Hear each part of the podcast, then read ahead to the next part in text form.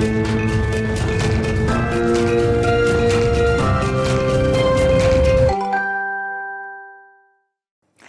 Bonjour à tous et bienvenue dans Smart Boss, le nouveau rendez-vous dédié aux patrons. Je suis ravie de présenter cette toute nouvelle émission et je suis ravie d'accueillir euh, mon premier invité, euh, Nicolas Doucerin. Bonjour. Oui, bonjour Charlie, c'est un honneur. Merci en tout cas d'avoir accepté cette invitation. Vous êtes fondateur et PDG de Valumen, un cabinet de conseil spécialisé en transition de management. Oui, exactement. C'est ça. Et bien encore merci beaucoup. Je sais que vous êtes un habitué de cette, de, de, cette chaîne, oui. mais pas moi, donc je vais compter beaucoup sur vous euh, pour, ce premier numéro. J'espère qu'il va être une réussite. Alors, je vais vous expliquer rapidement donc, le sommaire. Donc, première partie, euh, ça va être la séquence en coulisses. On ne va pas vraiment parler euh, voilà, de, des sujets que vous connaissez très bien au quotidien, c'est-à-dire vraiment parler de votre, cœur de métier, mais on va plutôt s'intéresser un petit peu à des, éléments de votre parcours, euh, que ce soit à la fois vie professionnelle, un petit peu de vie personnelle quand même. Et après, euh, deuxième partie, on fera la séquence l'interview chrono, euh, qui sera là des questions assez courtes. Voilà, un petit échange en, en ping-pong. Vous verrez. partie de ping-pong là. Voilà, ce sera plutôt, plutôt tranquille pour terminer. Et donc tout de suite, je vais lancer la séquence en coulisses.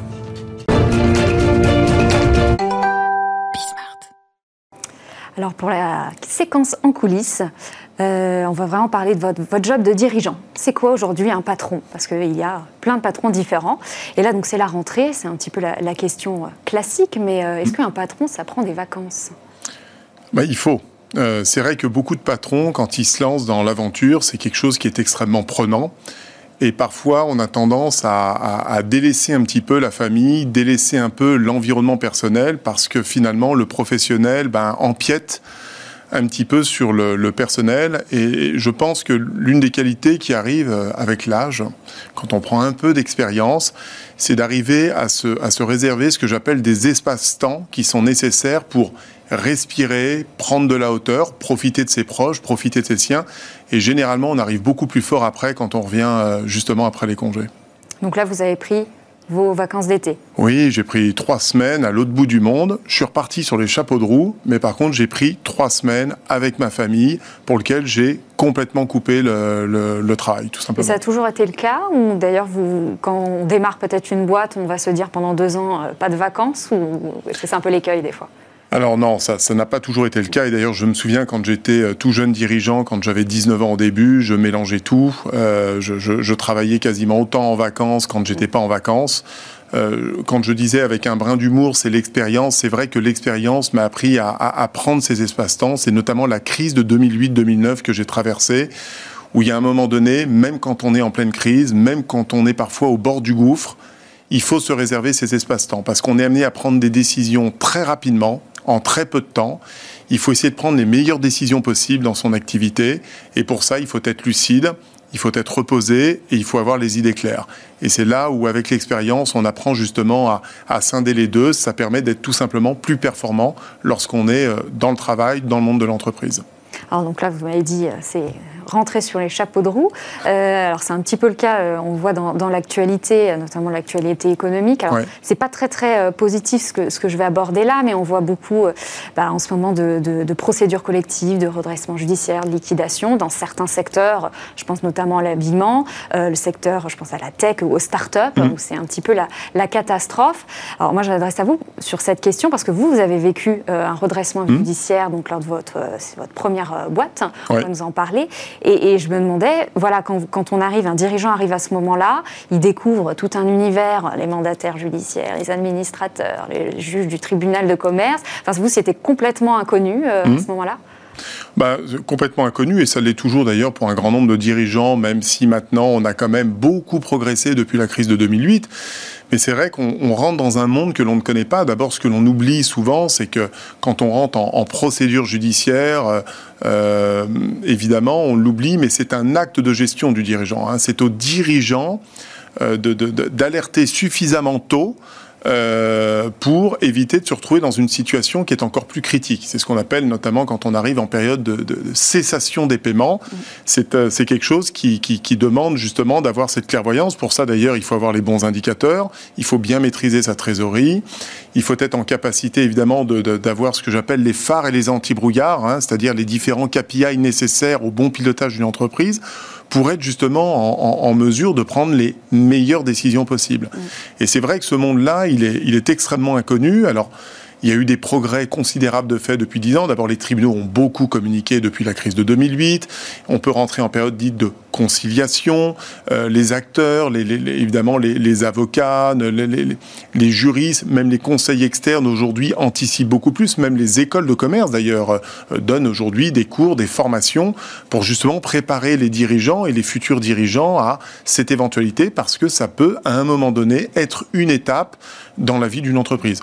On le voit, vous venez de le citer, aujourd'hui, on, est en train d'avoir une accélération très forte des mises en redressement judiciaire.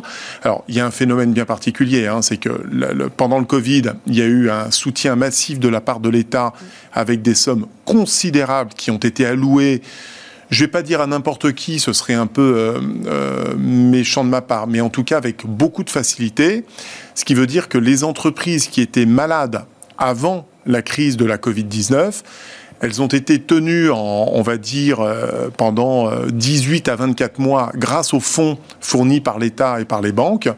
Mais si on n'a pas guéri la maladie, bah évidemment, deux ans après, là, on se retrouve à nouveau dans les difficultés, bah parce que la dette, il faut la rembourser.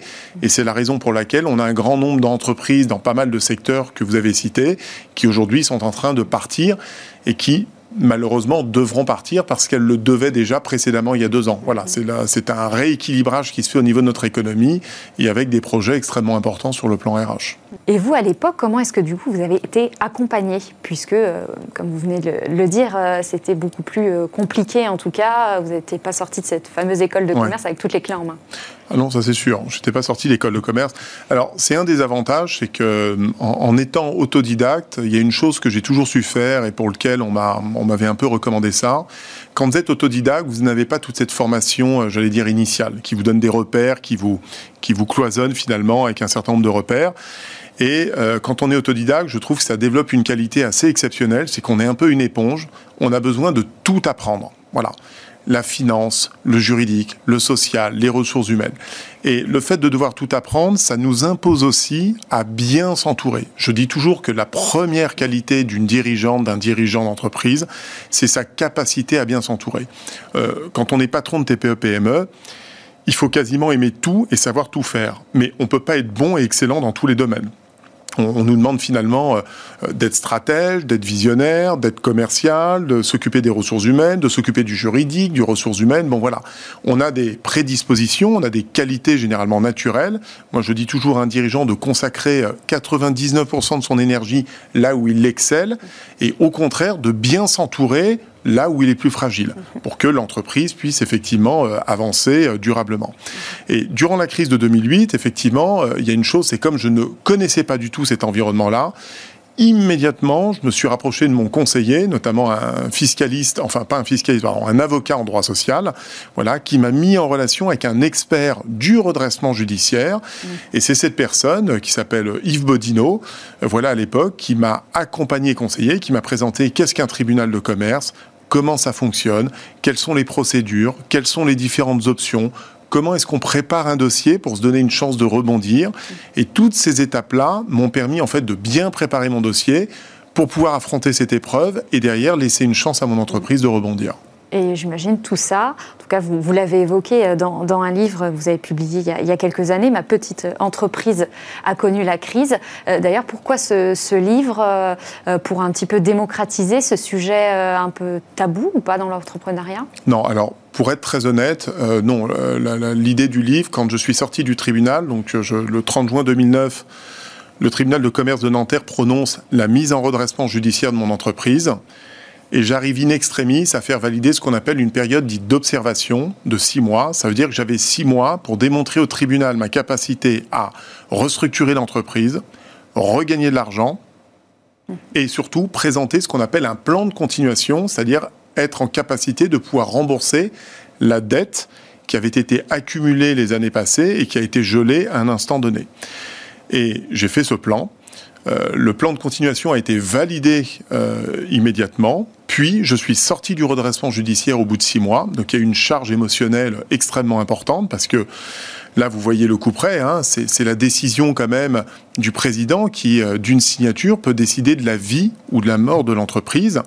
Et, quand j'ai eu ce soulagement extrêmement important parce qu'il a validé en fait mon plan, lorsque je suis sorti du tribunal de commerce, je me suis dit j'ai deux options.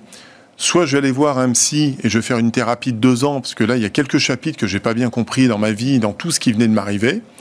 Soit de cette histoire, je vais en faire un bouquin. Et comme je suis un bon autodidacte, et que j'ai la chance d'avoir embauché plein de jeunes diplômés dans mon entreprise, j'ai appelé mon ami, enfin salarié, Florent Papin, qui est devenu ami après. J'ai dit, écoute Florent, euh, je l'ai appelé à la sortie du tribunal, j'ai dit, la nature t'a donné des qualités exceptionnelles. T'as fait Hippocagne, Cagne, Sciences Po Paris, t'as fait Normal Sup à Ulm. T'as toujours rêvé d'une chose, c'est d'être écrivain. J'ai ton seul problème, c'est que tu n'as rien à raconter. Moi, je suis autodidacte. J'ai euh, une histoire exceptionnelle à raconter, c'est celle qu'on vient de vivre, et ce que je te propose, c'est qu'on fasse un bouquin ensemble pour raconter l'histoire de leak. Et il m'a dit banco, et c'est comme ça qu'on a sorti le bouquin. vous voyez? Et alors, donc, vous avez écrit celui-là. Alors, il y a aussi euh, beaucoup de gens maintenant qui écrivent beaucoup de choses sur LinkedIn. Vous avez remarqué, c'est un petit peu c'est le nouveau réseau social professionnel. Au lieu d'écrire un bouquin, bah, on raconte ça, entre guillemets sa vie, alors pro ou perso, euh, sur LinkedIn. Là, euh, vous, c'est quoi un petit peu votre, votre bah, je vais pas dire votre stratégie là-dessus, mais en tout cas, j'ai vu que vous, vous, publiez assez régulièrement, mais surtout pour euh, promouvoir Valumène. c'est quoi un petit peu derrière l'idée Je vois aussi que vous, vous faites aussi un petit peu, par contre, de de temps en temps un peu de perso dessus. Euh, ouais, un petit peu. Euh, comment ça vous vient? C'est venu spontanément C'est pour créer un peu une, une marque, une brand, comme on dit aujourd'hui? Oui, c'est vrai. C'est-à-dire que moi, ce que j'apprécie énormément dans un, dans un réseau comme, comme par exemple LinkedIn, euh, c'est d'animer ce que j'appelle une communauté. Cette communauté, je l'ai construite au travers de toute ma carrière professionnelle depuis maintenant 28 ans. Voilà, parce que je ne sais plus à combien, je dois avoir 13 000 ou 14 000 abonnés aujourd'hui. Et cette communauté, elle, elle, elle, reste fidèle, elle communique, elle partage, parce que derrière, il y a une ligne directrice pour laquelle je ne me détache pas, et pour moi, c'est l'humain. Voilà, je n'ai pas créé Valumène par hasard. Je pense que c'est la, quintessence de mes 28 années professionnelles. Euh, d'ailleurs, c'est Valumène l'humain comme valeur parce que c'est j'accompagne les entreprises pour mener des grands plans de transformation. Et au travers du réseau LinkedIn, toute cette communauté que j'anime, euh, elle a pour vocation de faire passer des valeurs, des messages autour des transformations. D'ailleurs, tant sur le plan d'ailleurs euh, personnel que sur le plan professionnel, que dans l'organisation du travail, la transformation des entreprises. Et c'est pour ça que j'allie un petit peu toujours les deux. Euh, je, peux reprendre un poste qui a eu un, un petit succès durant l'été. Euh, j'ai mes deux filles. De... J'allais le citer, effectivement, ah bah il m'a marqué sur vos deux filles, Julie et Lucie. Exactement. Bon, euh, elles m'ont dit papa parce qu'elles voient beaucoup leur, papa travailler. Et j'ai dit, bah, quand vous serez en vacances, vous allez faire un petit stage d'une journée, deux journées chez, chez Valumène.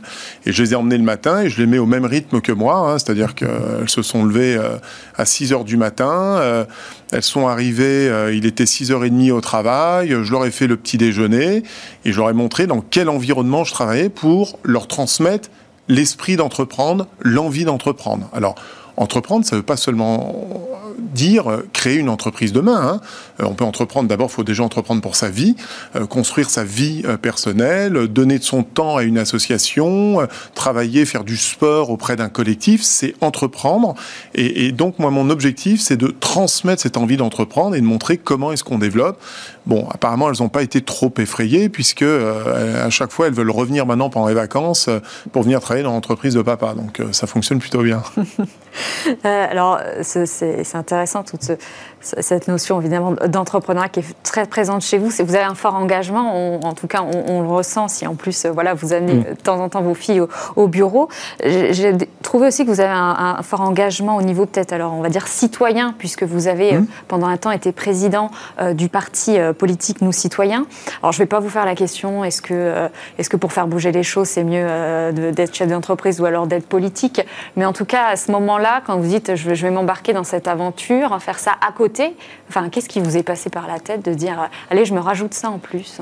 Oui, alors bon, euh, alors il y a une raison à ça quand même. Il faut revenir à l'origine. Euh, c'est que à l'origine, je suis un enfant, bon, dyslexique et hyperactif. Bon, donc je dors 4 heures par nuit. Et quand vous dormez 4 heures par nuit, euh, il faut occuper ses journées. Voilà, c'est le propre de l'hyperactivité. C'est vrai qu'à l'époque, en, 2012, euh, voilà, j'étais euh, en plein essor, j'avais une espèce de rancœur contre les politiques. Je, trouvais que notre pays prenait euh, franchement une très mauvaise direction, qu'on avait globalement, je dis bien globalement parce que tous les politiques sont pas comme ça, mais une espèce de, de pensée unique avec un mode d'action très très stéréotype et, je trouvais qu'en fait les politiques ne représentaient pas euh, la, France et, ce que ce pays incarne.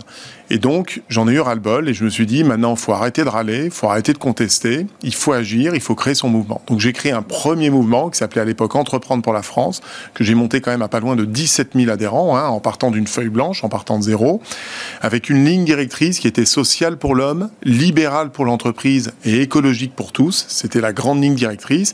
Et l'idée était de faire émerger des citoyens toutes les bonnes idées sur des grands chantiers autour de l'économie, du social, du libéralisme, de l'entreprise, de l'écologie bien évidemment, pour construire un projet, pour créer une grande vague citoyenne, renverser tout le système et puis euh, créer un, parti 3.0. Euh, bon, c'était un projet fantastique.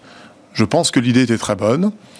Je pense que euh, ce qu'on a réussi à faire est assez exceptionnel. C'est pour ça que j'ai rejoint après Nous Citoyens, qui avait été créé par Denis Père quasiment en parallèle. Maintenant, dans l'exécution, dans le système actuel, c'est très, très, très compliqué de faire les deux. Voilà. Et pour répondre un peu à votre question, euh, on ne peut pas être entrepreneur et homme politique au sens noble à côté, c'est pas possible parce que les deux sont prennent considérablement et beaucoup de temps finalement et j'en ai, euh, j'en ai, ma conclusion en 2018, euh, d'ailleurs à l'élection d'Emmanuel Macron, puisque j'ai arrêté mon mandat en 2018, euh, c'était que je pouvais pas faire les deux, donc je suis reparti sur l'entrepreneuriat. Je dirais que la politique, ça doit être un engagement à temps plein parce que c'est très prenant, parce qu'il faut faire beaucoup de pédagogie, beaucoup de communication, et c'est ça. Mais c'était passionnant. et, pendant ce, alors je sais pas si exactement pendant cette période-là, mais en tout cas, vous êtes, euh, vous avez basculé dans le monde du salariat. Vous avez été intégré des cabinets euh, de conseil. Hein, c'était voilà 2016 euh, par là. C'était comment cette transition après avoir pendant des années monté, enfin porté une, boîte, et hop, on se retrouve à devoir obéir à des gens, à suivre, à suivre ce qu'on nous dit de faire un petit peu. Alors, c'est un petit mix entre les deux. On va, on va dire, donc c'était en 2000, 2017 euh, jusqu'à fin 2019. J'ai effectivement intégré un cabinet. Alors c'est pour une autre raison. Euh, j'étais autour de la quarantaine. La crise de la quarantaine chez moi, euh, elle a duré deux ans. Voilà, j'ai été très casse-pied. mon épouse s'en souvient encore. Et à l'époque, je me posais beaucoup de questions. Je suis un entrepreneur dans l'âme, mais il y avait toujours, malgré le bouquin, malgré les années, une cicatrice sur le fait d'avoir à un moment donné euh, mis en redressement judiciaire mon entreprise. Et il y a un moment, vous posez à 40 ans, vous avez 25 ans de vie professionnelle, euh, euh, j'ai une chance exceptionnelle d'être marié, d'avoir quatre enfants, mais qu'est-ce que je vais faire de ma vie finalement pour les 20 ans qui suivent? Et donc à un moment donné, je me posais trop de questions et je me suis dit, j'ai besoin un peu de repos, je vais plutôt intégrer un cabinet, d'ailleurs de management de, de transition, donc c'est là où j'ai intégré un cabinet qui s'appelle Delville Management. Et je me suis dit, je vais intégrer ce cabinet, je vais apporter tout mon savoir-faire, mon expérience, mon réseau. Alors il y a une particularité, j'ai refusé d'être salarié dans le cabinet. Je me suis mis quand même en indépendant. D'ailleurs, je l'avais bien dit aux, deux dirigeants de l'époque, euh, euh, Patrick et Anthony. J'aurais dit écoutez, j'accepte de vous rejoindre, mais il me faut deux choses. Il me faut de la liberté d'entreprendre et je ne veux pas être salarié. Voilà, je ne veux pas rendre de compte. Donc j'ai passé deux ans et demi dans cet écosystème-là, dans cet environnement-là, pour ensuite ben, recréer un projet entrepreneurial, effectivement, euh, euh, trois petites années après. Ça, le, vous avez le 31 décembre, c'est ça les... Oui, alors la, création exacte, j'ai quitté effectivement euh, Delville fin, fin 2019 et j'ai créé réellement Valumène le 6 mars 2020 vous allez me dire, euh, j'étais en pleine crise, euh, puisque nous étions à, quelques jours avant le, premier grand confinement, la grande guerre annoncée par Emmanuel Macron, et c'est là où j'ai créé Valumen. Mm. Et là, quand vous recréez voilà, cette, Valumen, euh, vous dites c'est bon, là j'ai essuyé assez de pots cassés, ça va être beaucoup plus facile cette fois, ou non, au contraire, voilà, c'est une nouvelle aventure, il faut quand même voilà, faire, faire super attention. Alors, nouvelle aventure, mais alors, le grand paradoxe, c'est que donc, je crée Valumen le 6 mars 2020, effectivement, jour après, Emmanuel Macron annonce euh, euh, on est cloîtré chez nous, terminé, interdiction de sortir, euh, bon, sur le sujet. Ma femme vient me voir. Elle me dit non mais c'est pas possible, hein. on va pas recréer une entreprise en pleine crise avec le contexte actuel. Et je me souviens très bien ce que je lui ai dit. Je lui ai dit écoute, ne t'inquiète pas, Autant la première crise m'a tétanisé, c'était une première, j'étais inquiet, ça a été une crise terrible et, j'étais par moments même tétanisé, c'est le bon terme. Autant celle-là, sans doute le fruit de l'expérience, du bouquin, des connaissances, je sais exactement comment je vais l'affronter.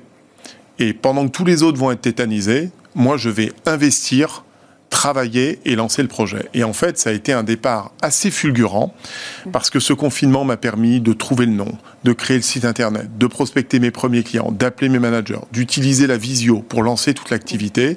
Et ça a été un démarrage, très, honnêtement, comme jamais j'aurais pu l'imaginer.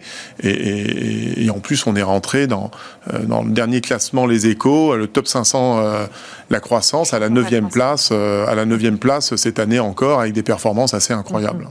Et on pourrait dire, c'est quoi votre, euh, allez, le, le style de, Nicolas euh, en termes de management? Alors, si vous interrogez euh, mes collaborateurs, mes associés, ils vous diront que Nicolas, voilà, je suis d'une énergie débordante, parfois trop. C'est la limite, hein, bien sûr. C'est-à-dire que je vais parfois trop vite, trop de projets, mais j'ai cette chance maintenant, à, 47 ans, d'avoir, j'ai une directrice générale déléguée remarquable, qui est un peu ce que j'appelle mon, mon, ange gardien chez Valumène. Et quand je vais trop vite et que ça commence à dépasser un peu les bornes, elle me rappelle, elle me dit, là Nicolas, tu vas beaucoup trop vite, on redescend de deux étages et on va faire une petite pause. Voilà, ça c'est l'énorme avantage de, de, prendre en, en, expérience par définition. Donc j'ai toujours cette même énergie, cette envie euh, de développement, euh, de développer les compétences.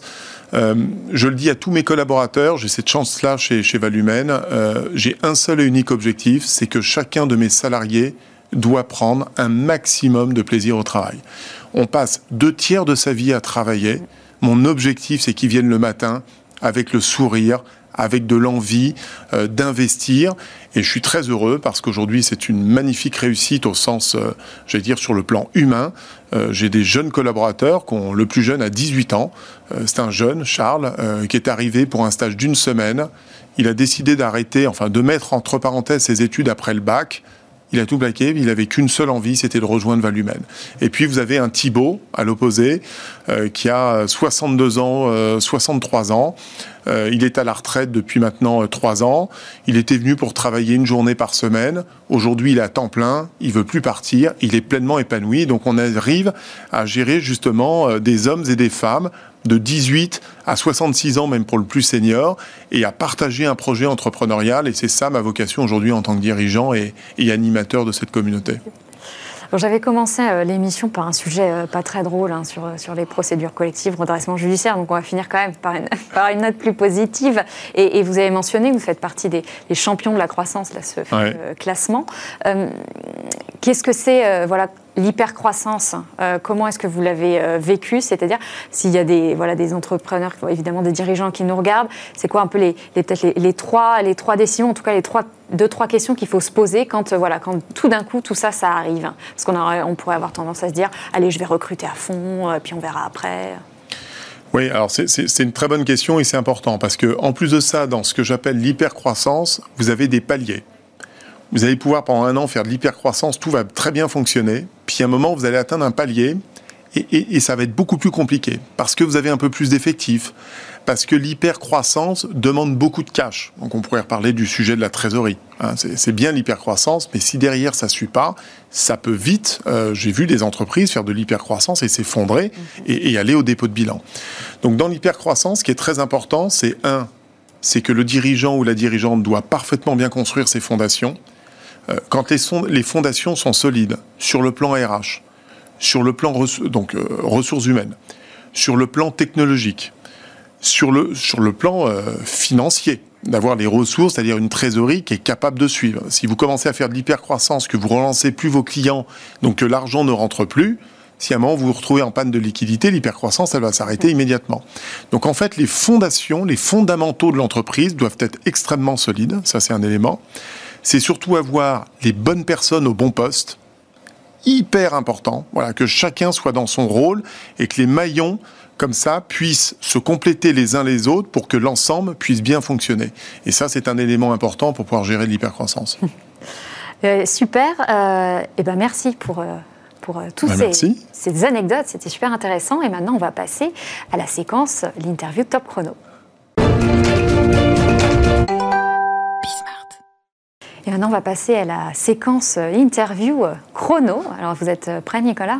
Je suis prêt. Alors, je vais vous poser une série de questions. Alors, ça va partir un peu dans tous les sens. Et puis, euh, voilà, vous me répondez assez spontanément. Et puis, bien sûr, vous pouvez un petit peu quand même justifier euh, vos réponses. Euh, on a parlé de parti politique tout à l'heure. Donc, si vous deviez aujourd'hui rejoindre un parti politique, ça serait lequel? Le mien, nous citoyens. Euh, vous aidez beaucoup les entreprises, les entrepreneurs. Euh, vous avez parlé de ça, de tout votre engagement et en particulier les entreprises en difficulté via vos, euh, votre livre. Et d'ailleurs, vous en aviez publié un autre suite à ça, donc, qui était donc, ma petite entreprise a encore connu la crise. Il y aurait une société aujourd'hui que vous auriez peut-être aimé sauver. On en a vu beaucoup partir au tapis ou en ce moment qui va mal et que vous aimeriez beaucoup sauver. Bah, il y en a plein, mais j'en fais, j'en fais tous les jours. Mais des entreprises euh, dans le secteur aujourd'hui de, de, l'industrie. Euh, euh, une entreprise qui allait me poser une colle là. Mais dans l'industrie, c'est déjà, c'est déjà pas mal. Oui, oui, il, y en a, il y en a beaucoup. Ah bon, oui. Et surtout avec aujourd'hui France 2030, il y a, y a, beaucoup de sujets là-dessus. Est-ce que vous pouvez me citer, alors moi c'est un sujet que j'aime beaucoup, c'est l'entrepreneuriat féminin, est-ce que vous pouvez me citer le nom d'une entrepreneuse ou une dirigeante française? Ah oui, euh, Victoria Benaim. Voilà. Qui est? Alors, qui est une, une jeune euh, start-upeuse euh, qui a connu un échec, qui avait créé des bracelets justement connectés autour de la santé. Qui a connu une mauvaise association, qui a dû se mettre en redressement judiciaire, que j'ai accompagné et qui a brillamment rebondi dans le domaine de la restauration collective. Oui, récemment, plus j'ai échangé avec elle il y a deux semaines. Donc, et eh ben voilà, Victoria Benaim. oui, oui, oui. Euh, est-ce que vous êtes plus télétravail, présentiel, hybride? Je suis présentiel, mais je suis beaucoup sur le terrain. si vous deviez changer quelque chose au code du travail, ça serait quoi? L'intégralité du code du travail. plus agile, plus souple, plus dans l'air du temps. Vous êtes plutôt, allez, LinkedIn, Instagram ou TikTok? Non, LinkedIn. Euh, une idée de boîte, là, que vous aimeriez monter aujourd'hui? Une autre? Euh, Alors peut-être dans, dans l'industrie, euh, parce que j'ai toujours fait du service. Et c'est vrai que le côté industriel, fabriquer quelque chose, je suis toujours passionné de voir des usines de fabrication, peu importe, mais aller dans l'industrie, c'est quelque chose qui me motiverait énormément. Allez, l'application que vous utilisez le plus euh, Waze pour mes déplacements. Ça arrive. Moi aussi, je crois. Euh, et le GAFA, peut-être, qui vous impressionne le plus euh, Amazon.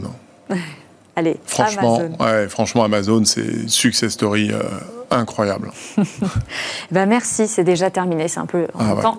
Euh, voilà. Euh, l'interview chrono, elle porte bien son nom. Merci beaucoup encore, merci beaucoup. Nicolas, d'être venu pour ce premier numéro. Ça a été super enrichissant et puis je pense que ça a été une réussite. En tout cas, on l'espère et que ça donnera envie à d'autres de venir sur ce plateau voilà, pour parler de voilà, son travail de dirigeant, son quotidien. Merci encore. Merci beaucoup, c'était un plaisir.